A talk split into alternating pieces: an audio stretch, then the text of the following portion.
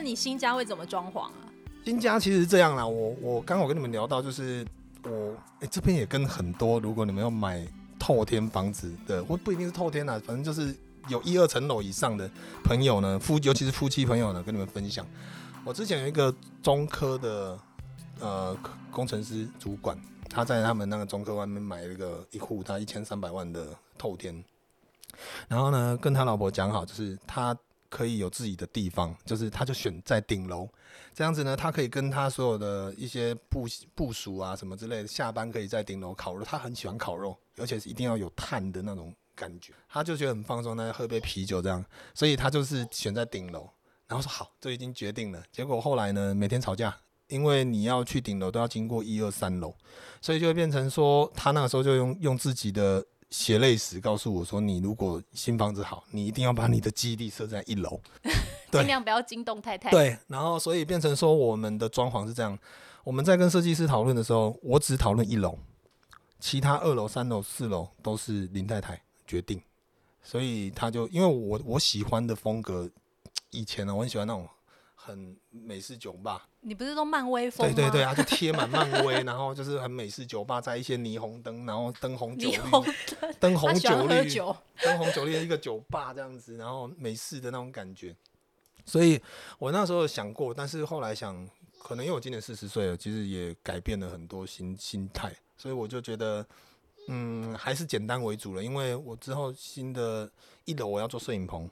有一个绿幕摄影棚，有一个厨房，有一个录音间、parkes 的地方，然后还有很多，就是我自己的空间在这里而已。但是二楼以上都是我老婆自己决定，所以我没有参与到二楼以上的设计，所以我只能跟你们分享一楼的而已。那会很梦幻吗？有没有现在？他其实没有到你们想象中那种，就是喜欢公主风。没有没有没有没有没有，他很喜欢灰色、白色，就是那种很素的、很素的颜色。所以对他来讲，他就是一个素面为主。他不喜欢我那种很大拼贴那种很美美漫的那种风格，他不喜欢。对啊，啊，我后来想说也好，因为我一楼我也是尽量做素一点，但是我会留一面墙。啊，那一面墙你们有吃过干杯吧？哦，有啊。他不是去啊，你有叫接吻拍个照就可以给你一盘肉还是什么东西？啊，我是想说这个概念是我新房子好，我一楼会会弄一些就是。呃，比较机动性，我我在网络上找到一个叫打铁仔，你知道吗？哦，它就是可以一个餐桌能拉开，可以八个人坐，变形金刚。对对对对对对。啊，我就想说就买那个，那我就很多朋友可以大家在那边喝酒，然后吃吃饭啊，一起聊天。然后呢，每次来我就拍一张拍立得，他、啊、就贴在墙上。我们开始记录我们的人生呢，就是每一个来的客人都贴。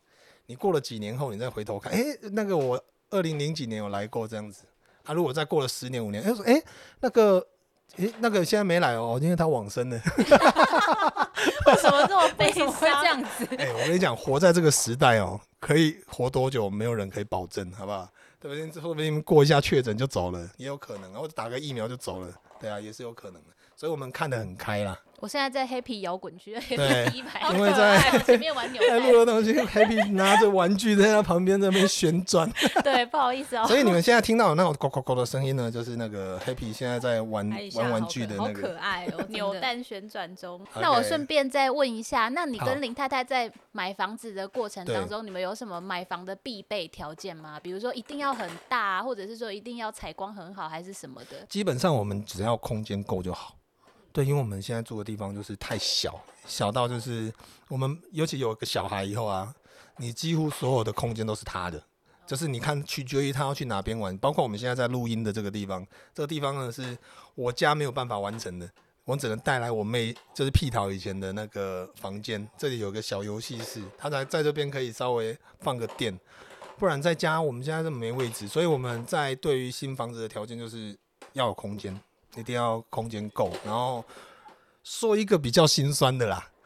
以前我们还没有结生小孩之前，我跟林太太我们是会在我们自己的房间，啊，我们房间呢就是床下脚的部分就是有一个墙嘛，啊墙那边我们就用一个吊被放一个电视，我们就可以两个人躺在那边，然后呢他可能吃着饼干，啊我喝着红酒，啊在那边看一起看一个电影之类的，就以前我们的小确幸。啊现在有小孩以后呢。基本上我们不大会在房间，我们会在客厨房啊，厨房的话，我们厨房的设计就是一个吧台型，我们没有沙发可以坐，所以我们要看东西，我们就只能坐在地上蹲着，或者是坐在吧台椅。啊，吧台椅坐久了腰会很酸。嘿啊，所以变成说我我跟林太太就是有的时候我们最近我们会去看家具。我们去看那个什么宜得利，或者是看一些什么 Hola，它有那种电动沙发，嗯，我们就已经定了。我们以后可以这样躺着，然后旁边放个啤酒或放个饮料，然后在那边看着电视，这是我们目前最想要的时光，非常奢侈。坐在沙发看电视，就这件事情而已，对我们来讲现在是非常奢侈的一件事情。其实我们现在录音的这个地方是你的旧家，对不对？不是，这个地方是我我我妹跟我爸住的地方。因为你刚刚有跟我们讲这一间的总价，哦、我们有吓吓到。我我基本上是每一个朋友来，我都一定要带来这边让他们估价。大家猜猜看，两层楼，间它平数大概多少？其实我不大会估，你们那对它其实小小二十吧，二十左右。我觉得这差不多，差不多，差不多。嗯哎、嗯，这样啊，两楼。大家可以猜猜看多少？应该没有人会猜，应该不会猜不到，因为有很多都像呃很多朋友来，就是就是说说，哎，你们香香那么便宜，好，那我就尽量猜最便宜，可能九十八十这样子。对，然后我说没有，因为我们这个我们当时买的是三十五万现金价，三十五，三十五，哎，对，但是不是你们现在看到的样子啦，因为买的时候很很破旧，对，我们是有花了花了钱去再重新装潢跟拆掉重盖。对，重重做了，因为它背后是有一些故事，所以才可以三十五万。应该简单讲是说，就是，哎、欸，这一库房子原本是一个老人的，就是我们刚刚前面有讲到一件事情，乡下很多老人。对对，那有一些老人可能是没有子嗣的，或者是他就是可能独居这样子，但是呢，他可能有一些房产。然后，呃，乡下老人呢，如果没有老婆，也没有没有妻儿女的话呢，他可能就会去一些比较深色的场所，比如说茶室啊、茶店嘛，有没有？然后听说这是在茶店嘛认识一个女生，啊，那女生也是花言巧语啊，他也蛮喜欢的。后来他就把这个房子过户给他，然后那一个女生呢，因为就是赌博吧还是什么，反正就欠钱，就是要跑路，然后就说好，不然就是急卖啊，就后来那时候开五十五万。然后我爸后来听到，嗯，不然三十五万要不要？啊，给你。对啊，而且大概在十年前呢。哦，那也没有很久。对啊，大概在十年前。就有一些特殊的背景才有这个价格。不是，我觉得这个就是一个缘分。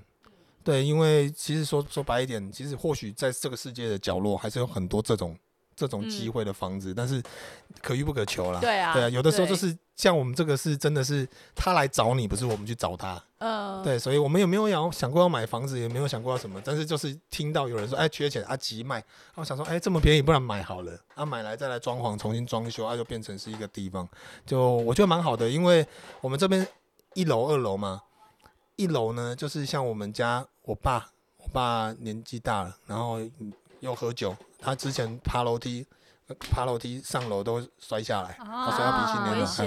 然后九九年纪也大了，他也不能爬楼梯。现在他们都睡一楼，就不用爬，我们就对我们来讲就很方便。嗯，对啊，所以乡下才会有很多孝亲房，都在一楼。对，老狼没在没背楼梯，就是大概就是这种感觉。嗯嗯，所以我觉得蛮好的，就是赚到了一个让他们可以很很平稳的地方。如果说没有买这种房子，我爸之前他们是住在我们那一户的四楼。啊！每天这样爬楼梯哦，每天这样爬。那狗也要这样抱着。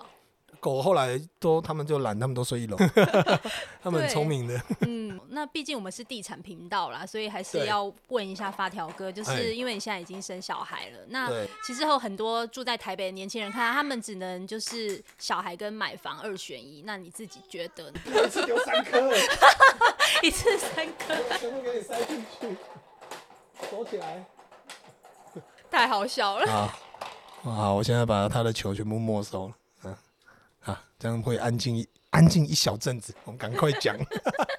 如果说你你一直在市区工作，那如果你的未来的远景没有到很很好，比如说我在这个公司已经做十年，我可能也还只是一个一个月三三万多四万多的薪水，那你没有在可可。更远的远远观的时候，那种那种前瞻性的时候呢，我会建议大家可以多给自己一点时间去培养更多的技能。嗯，没错，斜杠。所以我就觉得，呃，在在市区跟乡下的好处是在这边呢。哎呀，就是我回来到这边呢，其实我的收入也没有比较少。我反而收入变多了，因为我的空间变大，我的我的时间变多，我时间变多，我可以去斜杠很多东西，我可以去学很多东西。你与其存了一堆钱去买一个名牌包，去买一个什么名牌的潮流的什么东西，嗯、大家不是很流行鞋子啊，什么外套什么？哦、我说你不如去线上去上个课也好，嗯、就是给自己一点时间看个书也好，对，就是那这些东西都是你的，就是别人带不走。哎、欸，你那名牌包可能会破、会旧、会老，但是你你学到的东西不会。对，那最后一题还是要问，因为就是你是曾经红极一时的无 名网帅，对，到最后就是你刚刚有说到你从台北返乡，然后帮忙家里的事业。嗯、那你当爸爸之后，心态上有什么改变？因为我们还蛮好奇的育儿观念。对，呃、欸，应该这么讲啦，我我一直在以前哦、喔，我们还没有当父亲之前，没有小孩之前，看别人在养小孩，就觉得哦，看。小孩好难，好难养。但是当我们自己的小孩的时候呢，超难养。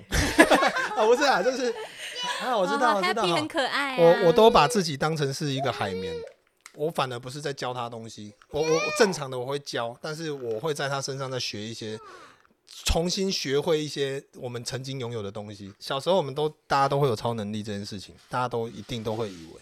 但是我们越长越大的时候，我们被我们的天真被现实冲洗掉了。嗯，你就忘记你有超能力。但是我在他身上看到，他还觉得自己有超能力。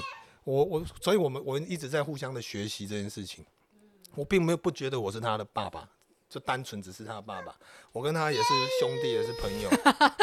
虽然很多时候很堵然，但是，哎，不要动我麦克风，我等下来讲你好话呢。啊，好好好，这里啊，这里啊，好。哎，那、欸、你闻到都是汗呢。对啊，所以我觉得，哎、欸，也是以前我不懂，人家都说为母则强什么之类的。哎、欸，当当我有小孩以后，我发现你就会自动开启这些技能的。我我以前很先很佩服我一些朋友，就是他们说小孩出生到他十八岁或者是十呃国高中去外面读书的阶段的时候，他说他每天早上接送上下课，然后做早餐。他以前也不是这种人，但是他现在可以做到这件事情。突然就变了一个，一定要，你没办法，对，你不做，没有人要帮，没要做啊。所以啊，我觉得生活跟人生就是这样子，你你很多事情你不做，你就是永远都不会做。但是你有小孩后，你不得不做，对啊。所以你换一个角度去想啊，其实我啦，我我现在有的时候我们也会懒，就想啊，算了，这个事情想做，但是算了，明天再做。但是后来发现不对，我如果不做，我就永远不会做了。所以有的时候心一横就是直接做，嗯，哦，没有大便，我闻了一下，我想说，我怕他大便呢。好了，那这一集也非常谢谢发条哥，我们在非常欢乐的结束了。哦、对的他他的玩具刚才说了一个三优娜拉，真的好可爱，哇，这么 这么人性了，来 Happy 跟大家说再见，拜拜，拜拜，哇，可爱哦，姨母都疯狂了，对啊，拜拜，好，那我们就下次再来预警拜访。金城武的家，下次来我录音室应该好了。耶，我们就一起来开箱。对对那。下次来这些新，这新音呢应该蛮多哈的。可以加入我们的 podcast 了。耶，好，期待下次再见喽，拜拜，拜拜。